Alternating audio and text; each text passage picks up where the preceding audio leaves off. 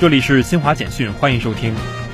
三十号，记者从中国国家铁路集团有限公司获悉，针对当前疫情防控形势，国铁集团采取从严从紧措施，科学精准施策，坚决阻断疫情通过铁路传播的风险。